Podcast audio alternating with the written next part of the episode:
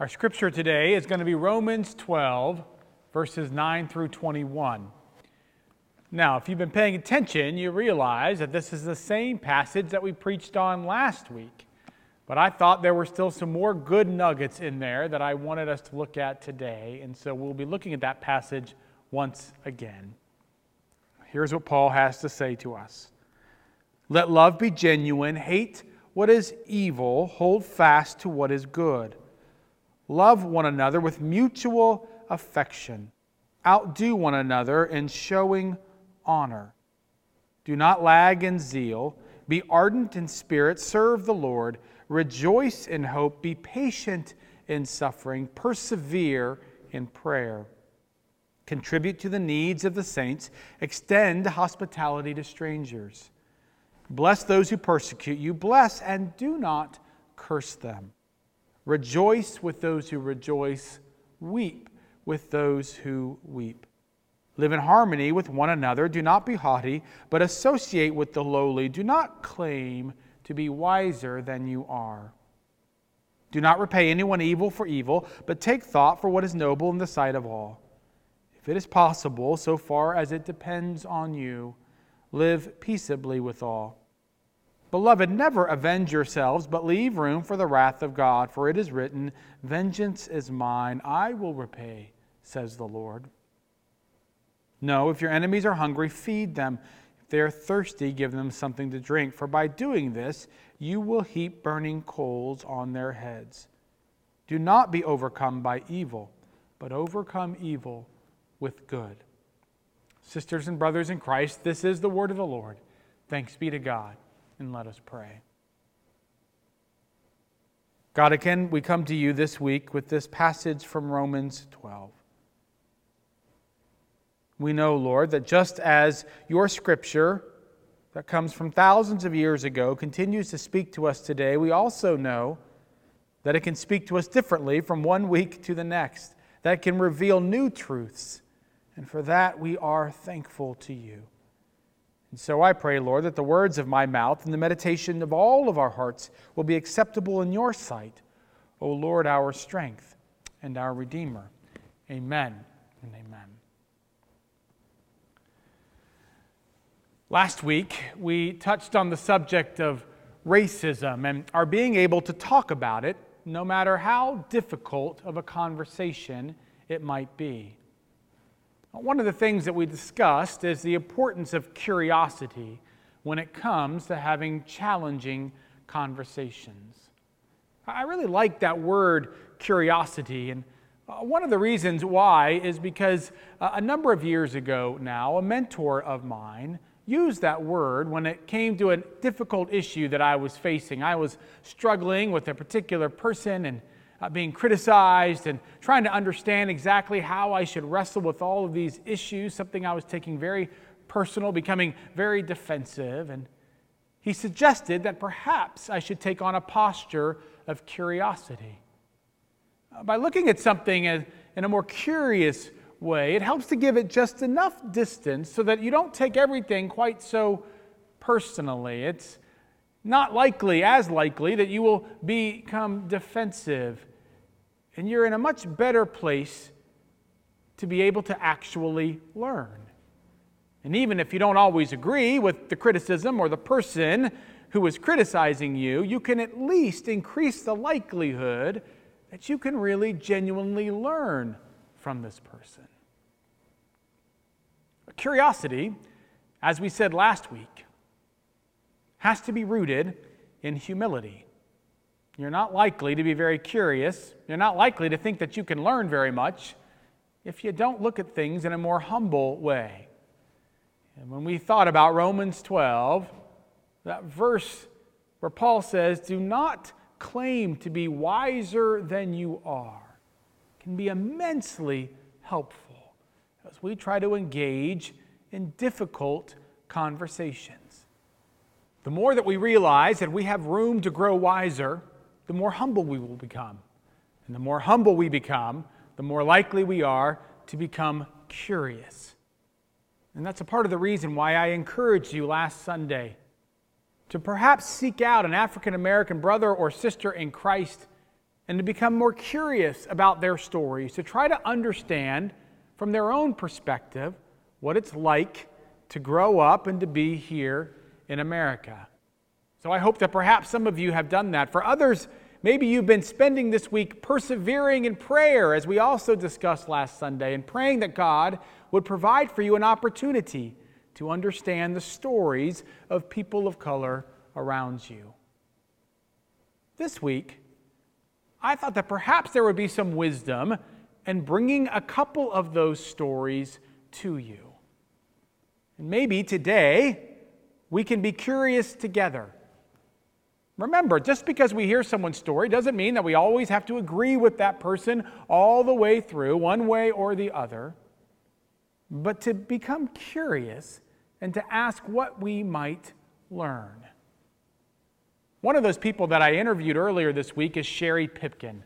Many of you know Sherry. Sherry's the director of our Noah's Ark daycare. Some of you have had children who have kind of been grown up with Sherry. Sherry's worked for Noah's Ark for almost three decades, and she's been the director for over two decades. Those who know Sherry, parents of children, and the children, and all of ZPC staff, you love and respect Sherry. She's a remarkable woman. Those of us who know Sherry also know very well that she's not afraid to tell you what she thinks. But she does so in an incredibly gracious and loving way. And so I thought that Sherry would be a wonderful person from us to hear. Now, before we hear a little bit from Sherry, I want you to know this. If you don't know Sherry, she loves ZPC. She knows the strengths and the weaknesses of this particular congregation. And anything that she says is done so out of a love for us, which is why I was excited to hear from her. And so, one of the questions that I asked Sherry was this What would you want us to know about race and about racism? And here's what Sherry had to say. What I wanted to um, tell you and Scott the other day was um, you need to understand what this means on a personal level. So um, for me, as a uh, African American woman, I have four uh, children, three boys and one girl, and um, my how can I say this? My my reality is different than your reality. I had to sit my boys down and explain to them things that they could and they could not do, things that would keep them safe, um, and this was a daily conversation that my husband and I both had uh, with our boys. Um, I was working one day at Noah's Ark, and uh, one of the ladies uh, there, who was a, is a fellow ZPCer, she um, was in the office with me, and one of my children called, and I took the phone call, and they were talking to me. And when I got off the phone, she could tell that I was upset, and she asked me, "What, you know, what, what happened? Why, why are you so upset?" And I explained to her that one of my sons had left the house with his friend and was walking down the street with a do rag on, which is a, a scarf. And that was one of the things that we did not allow our children to do because they would be profiled uh, with that on, thinking that they were doing something wrong. And I was highly upset that he had done that. Um, and she came back to me and said, You know, that was, I, I realized then the fear that you have for your children every day. And she she remarked that, you know, I don't have that kind of fear and I never understood it until now when I was sitting here with you and I saw the fear in your eyes. Um, and that's a that's a daily truth for for African American moms. Um, you know, as a mother, we all want to protect our children, make sure that no harm comes to them at all. But I literally had to make sure that, or try my best to make sure that as soon as my sons left the house, they were safe, and or at least they knew what to do to help them to be safe. One of the things I really appreciated about what Sherry said is the fact that the ZPCer who was in her office with her, it was only then, as she got to look into Sherry's eyes, as she got to experience the fear that Sherry felt, only then did she really begin to understand the experience of Sherry. I think it's this great reminder to us of the fact that if you want to understand the life of someone, if you want to understand their stories, you cannot do it from afar. You can't do it from a distance. You have to get closer to them. I also wanted us this week to be able to hear from Antonio Patton. Antonio is someone that not all of us know, but a few of us do. He grew up in Chicago and in Phoenix. one of the things that shaped his life, according to Antonio, was the fact that he didn't know his father at all. His mother was incredibly strong. He loved his mother, but he grew up without that important parent. When he was in high school, he was wooed, uh, to use his words, uh, by uh, pharmaceutical reps that were on the street corner. They wooed him in many ways, filling the gap of an absent father. And eventually, Antonio would fall into drugs and into life in a gang. But at some point down the road, he had an experience of God's grace and mercy. And that experience transformed Antonio. Not only did it change his life, but it also made him want to change the life of others.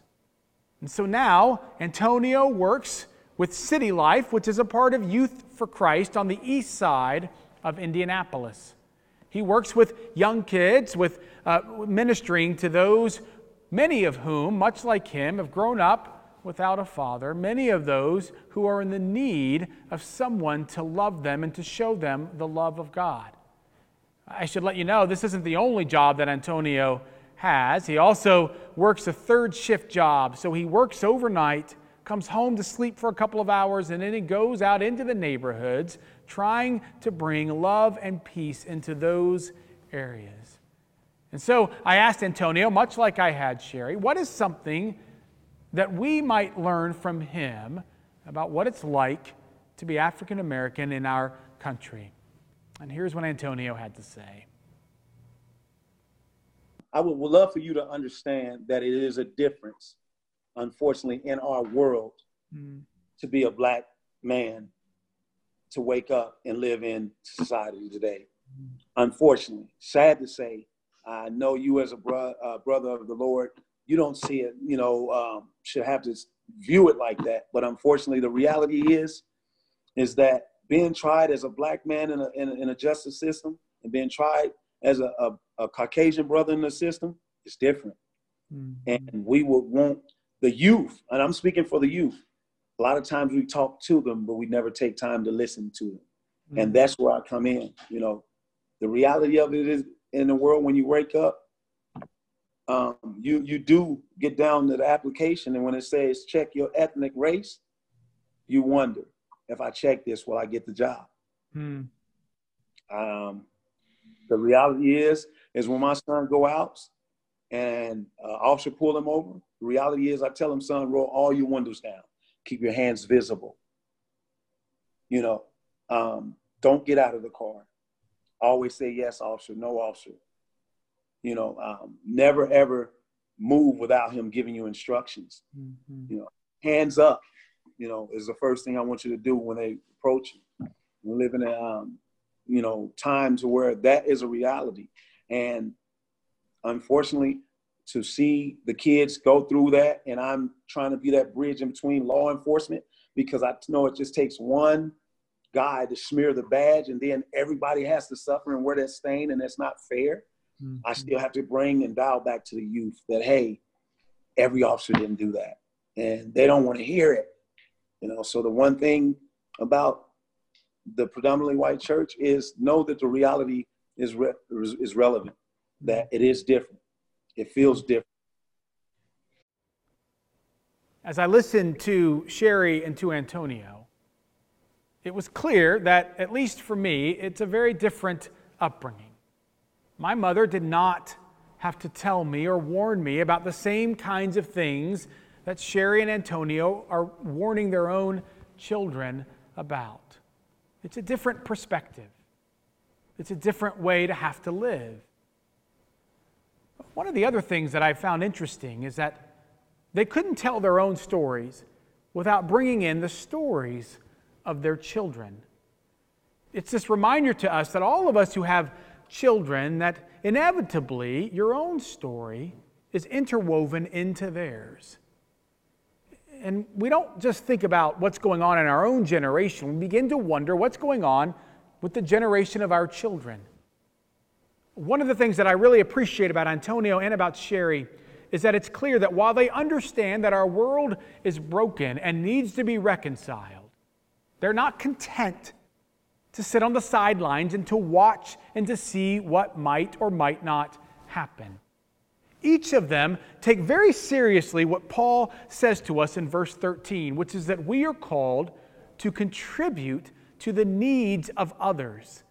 Another way to translate that passage is to say that we are called to participate in the needs of others. That's an incredibly active word. It's not just doing something or wishing something or hoping something, it's participating in the needs of others.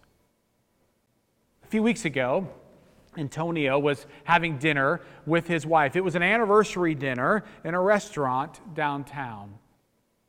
And in the midst of that dinner, his phone began to blow up with lots of messages and, and text. These were coming primarily from mothers in the neighborhoods where Antonio works.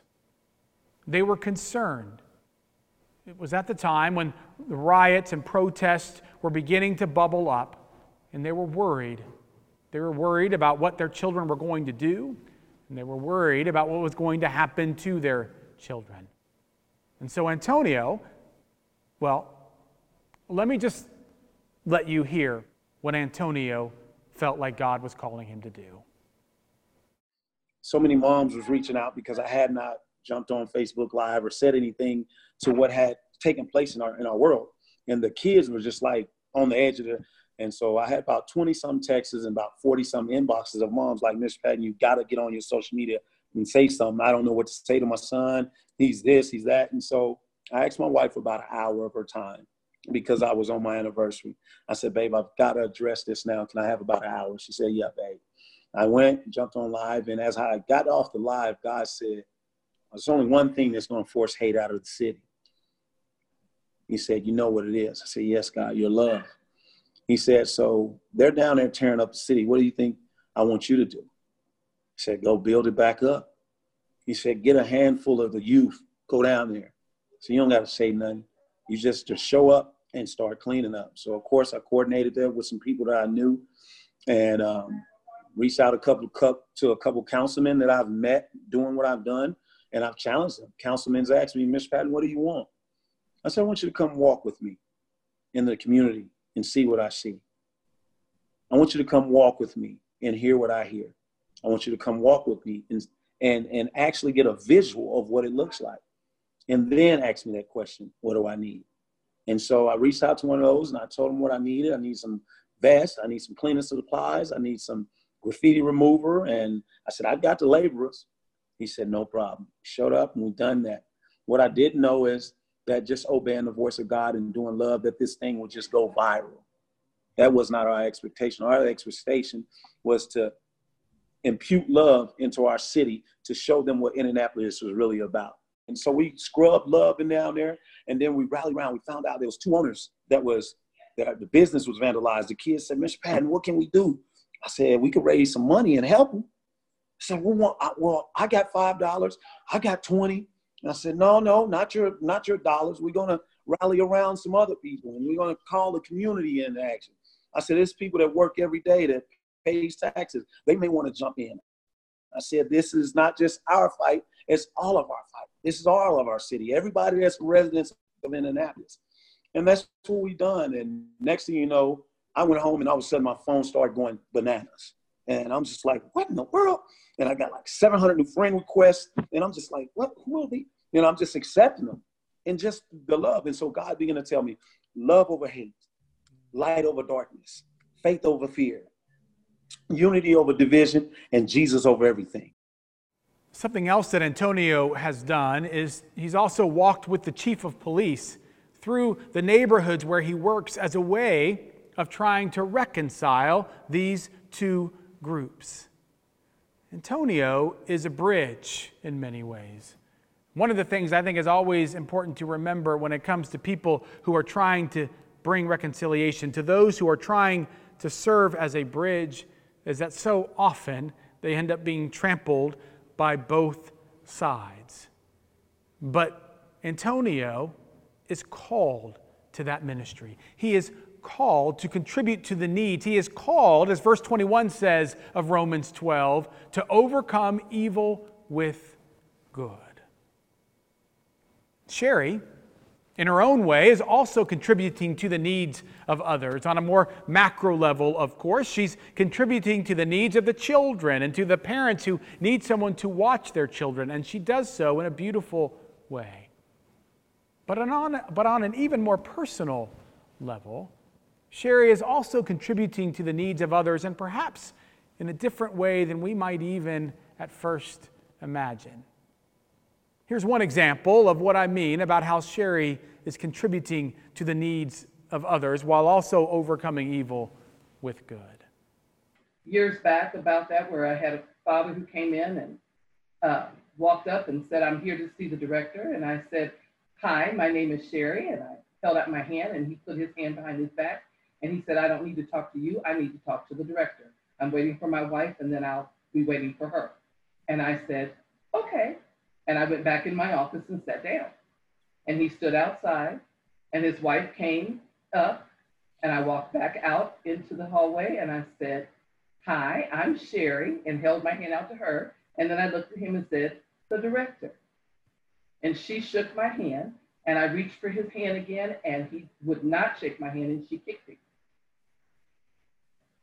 It was probably a year later that he became my best friend. Hmm. He was in my office every day. He asked me thousands and thousands of questions about African American people and, hmm. and what he heard about this and this stereotype. And we became really, really close. That's why you have to, you, you have to, you never know who's in front of you. You never know who's behind you. You don't know their story. You don't know what they're doing. You need to find out. As I thought about the story that Sherry told, I was struck by the fact that in many ways, Sherry was meeting the need of the Father. But it was a need for him to be able to see in a different way. But of course, for Sherry to be able to do that took an enormous amount of grace and patience and courage. I don't know how many of us would be able to have that much grace, patience, and courage in that same situation. It's remarkable. But while she had that grace, patience, and courage, I think we can all agree she shouldn't have to have that in that situation because it's not a situation that Sherry should have to face. Which brings us to the last thing that I want us to consider, which is what can I do? What can we do. One of the things that I've been hearing from many of you this week is that simple question. It seems overwhelming. It's almost like it's such a large issue. How can I, how can you, how can we do much of anything? And in moments like these, when it's easy to be overwhelmed, I think there's some wisdom in just simply asking that question, which is exactly what I did.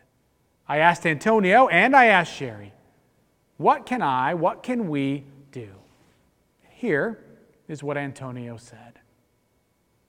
What's one thing that you think that we can do? Be an Aaron to a Moses. Hmm. Come, al- come alongside of Moses and walk with Moses. And the, um, when you get a relationship, that relationship Moses will let you in on his real secrets hmm. because he's afraid because Aaron kind of, you know, upscales him. You know, like you look at Aaron, you like, Aaron, man, why are you hanging with me? You got it all. You're educated. You live here. You do this. I stutter, Aaron. And Aaron's like, Moses, I, I came here for you. Hmm. If you take the opportunity to build that relationship and let me in, I can help you if you're willing to let me help you. So that's what I would ask, brother. So we begin by coming alongside, by being in relationship, quite frankly, by, by serving those in the African American community. I love how uh, Eugene Peterson in the message, he translates uh, the part where it says, honor one another above yourselves. He says, play second fiddle. In some sense, we have an opportunity to be able to play second fiddle, to be able to serve and to come alongside our African American brothers and sisters in Christ. I asked Sherry, as I said, that same question Sherry, what can, what can we do? And here's what Sherry had to say. Uh, what, what should we do uh, in situations like this? Um, you should be present. I mean, our call is to go forth and make disciples. Why would our call be any different depending on the color of the person? Mm-hmm. Why would our call be any different depending on any circumstance? Racism is a disease. Mm-hmm. It, it's a disease, it's a sickness. And like any disease or sickness, we all have to rally together to get rid of it. Uh, here we are in the middle of a pandemic. We have all been home, we've all social distanced, we've all done the things to get rid of this pandemic. Racism is, racism is the exact same thing. We all have to be present. We all have to ask the questions. We all have to put ourselves out on the limb and say, I don't understand. Educate me. What can I do? We can't sit in our homes any longer and pretend that it's not there. We can't pretend that it's not us. We have to go out and find out. It's as Christians, that's our call. So I don't understand why it's not the call for everything. Why is it just the call for something? Everybody's comfortable in their in their little their little home, their little place. Everybody's comfortable in their little church. Everybody's comfortable in their little station. But comfort is not what Christ asked us to do. He was not comfortable. That's not what he asked us to do. He asked us to go out and ask the hard questions. He asked us to go out and be with the people that nobody else wanted to be with. He asked us to go do those things. So how can we call ourselves Christians if that's not our call? So, once again, what Sherry said, much like Antonio, is that we can be in relationship with people of color. This is one of the ways, one of the most impactful ways, where we can begin to help bring reconciliation. But I hope that you also heard what Sherry said, which is that it's not always going to be comfortable. It's not going to come natural for most of us. It's going to take a remarkable amount of intentionality. I like that thinking because it very much echoes what Romans 12 13 says. Did you notice that in Romans 12 13, it doesn't really just simply say, be hospitable? Actually, the translation that I most like, that I think in many ways hits on what Paul is saying, is that it means pursue hospitality pursue hospitality. John Stott points out that that means that we're going after it. We are actively looking for people who are different than us to care for them, to come alongside of them, to listen to them. This is not something that will just happen. It is something to which we must pursue. Sisters and brothers, as we think about these questions, we have to ask what can I, what can we do? First of all, we, we participate in the needs of others. ZPC session and the Mission Commission were wrestling with what that might mean. We've decided, out of the generosity with which you all have given to us, that we're going to give to Antonio Patton, to his ministry, 25,000 dollars. Here's what that money is going to do it's going to help to make sure that he is fully funded so that he then can go out and be fully present in those neighborhoods, to not be as distracted, if you will, by the other job that he's having, been having to do, and to more actively engage in being a person of peace, a person of reconciliation. Uh, let me be clear. We don't give this money, money which you have given to us generously, and thinking that, well, that means that we're done by no means. But we also know that we can't just say we're going to do something without actually beginning to give in a really significant way. And so we are excited to be able to partner with Antonio in this way. So we participate with those who are in need. We also, of course, need to pursue being hospitable. This means that we need to relentlessly be trying to engage with those who are different than us. After my interview, after the recorded part of the interview was over uh, on Tuesday with Sherry, I asked her a question a bit more bluntly. I said to her, Tell me, Sherry, what can I do differently? Not what can the church do differently, not what can they do differently, but what can I do? I had intentionally pushed the stop button on the recording because I knew that Sherry was going to be honest with me, and I didn't want everybody to hear what she had honestly told me. But I'll give you at least a glimpse of what she said. She said, Jerry, I know that you're busy, but when you walk through the Noah's Ark wing, there's a lot of staff there. Many of them are African American. And you walk through there with such a mission that it's clear you don't want to be interrupted, basically. It's clear that you're not in a posture of hospitality, that you're not open to trying to engage with many of those who are in a very different place than you are. I didn't like hearing her say that. And this was the second time that she had said it to me. And you know what? Many months ago, or a year or so ago, when she told it to me the first time, I didn't like it then either. And I clearly have not done a very good job of listening. And so, one of the things that I am committed to, one of the things that I hope that you are committed to, is to being more present. We are all incredibly busy. And we need to make sure that we are willing to slow down so that we can pursue hospitality with those who look different than us. We contribute to the needs of others. We pursue hospitality. And we continue to do so even when this subject is no longer the headline of so many of our news feed. Sherry said to me finally, Jerry, don't stop talking about this.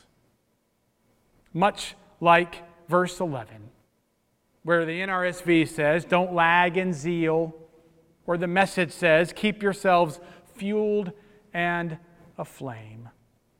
Sherry was trying to encourage me to not just stop talking about this this Sunday and then to never touch it again.